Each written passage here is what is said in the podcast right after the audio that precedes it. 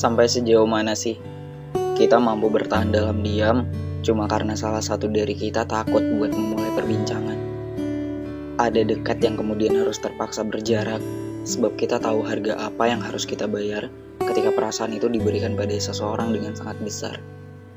Mungkin kedua dari kita sama-sama takut akan luka yang bisa saja datang dan membuat diri kita semakin lemah. Tapi semoga saja kelak ruang obrolan yang sudah lama kosong itu akan kembali terisi dengan ribuan kebahagiaan di dalamnya.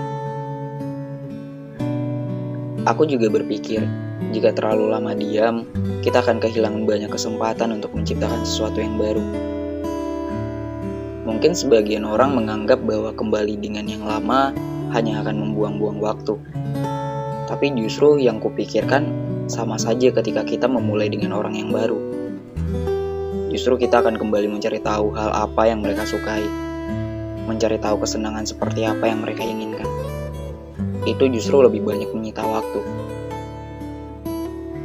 Tapi aku juga tidak menganjurkan kita untuk harus kembali dengan yang lama. Tergantung kesempatan yang bisa kita dapati sebenarnya. Jika memang saling diam adalah jalan terbaik untuk tidak terjebak lagi ke dalam lubang bahaya dari duka, ya mending tidak sama sekali. Tapi jika percakapan yang dituai kembali bisa memberikan sesuatu yang berbeda dari sebelumnya, kenapa tidak? Dan apa salahnya? Karena semakin tahun bertambah, pemikiran kita juga semakin terbentuk. Kita juga semakin berkembang. Kita tidak lagi dalam fase di mana bermain-main dengan perasaan adalah hal menyenangkan. Karena kita telah menemukan yakin bahwa perihal perasaan tidak layak menjadi tempat bermain bagi seseorang. Di antara dua pilihan itu, kita bisa memilih satu di antaranya. Setidaknya memilih pilihan yang tidak akan kita sesali, meski harus dihadapkan dengan rasa kecewa sekali lagi. Karena itu, sudah menjadi pilihan kita sendiri. Bahkan dulu aku juga sempat ada yang cerita bahwa kedekatan mereka tiba-tiba renggang begitu saja saat salah satu dari mereka merasa bahwa tidak pantas untuk yang satunya. Perasaan tidak percaya diri itu justru menghancurkan hubungan yang pernah mereka jaga dengan baik sebelumnya. Sampai di mana si laki-laki memberanikan diri untuk menghubungi kembali si perempuan ini. Bertanya kenapa dia ditinggalkan saat dia sudah yakin ketika memilih perempuan tersebut sebagai pasangannya. Dan tentu saja jawaban tidak ia dapati dengan cepat. Ada proses yang harus dilewatinya untuk mendapatkan jawaban tersebut. Dan benar saja bahwa si perempuan merasa laki-laki ini terlihat begitu baik buat dia dan terlalu baik buat dia, sehingga dia merasa bahwa dirinya tidak pantas sama sekali untuk mendampingi si laki-laki tersebut. Mungkin kita menanggapinya sebagai alasan sepele atau alasan penolakan yang cukup halus agar si laki-laki tidak sakit hati dengan jawaban yang diberikan si perempuan.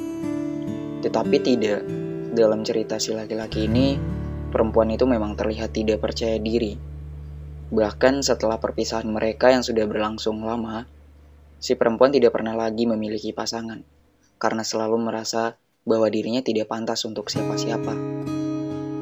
Begitupun dengan si laki-laki yang tidak berusaha untuk mencari seseorang yang baru dan pada akhirnya si laki-laki mencoba untuk meyakinkan si perempuan ini ketika dia kembali berani untuk menghubunginya. Dia meyakinkan dan dia berbicara dengan si perempuan sangat dalam membahas perihal apa yang menjadi rasa penasaran baginya. Kemudian ia mengatakan bahwa ia tidak lagi ingin bermain-main. Dia meyakinkan bahwa perempuan itulah yang menjadi pilihan terakhirnya. Dan rasa tak percaya diri seperempuan itu ia coba untuk bangkitkan. Ia bilang, ketika aku sudah memilihmu, maka aku sudah tidak lagi peduli kekurangan apa yang kamu miliki. Aku akan melengkapinya. Itulah kira-kira yang dikatakan oleh si laki-laki terhadap perempuan tersebut.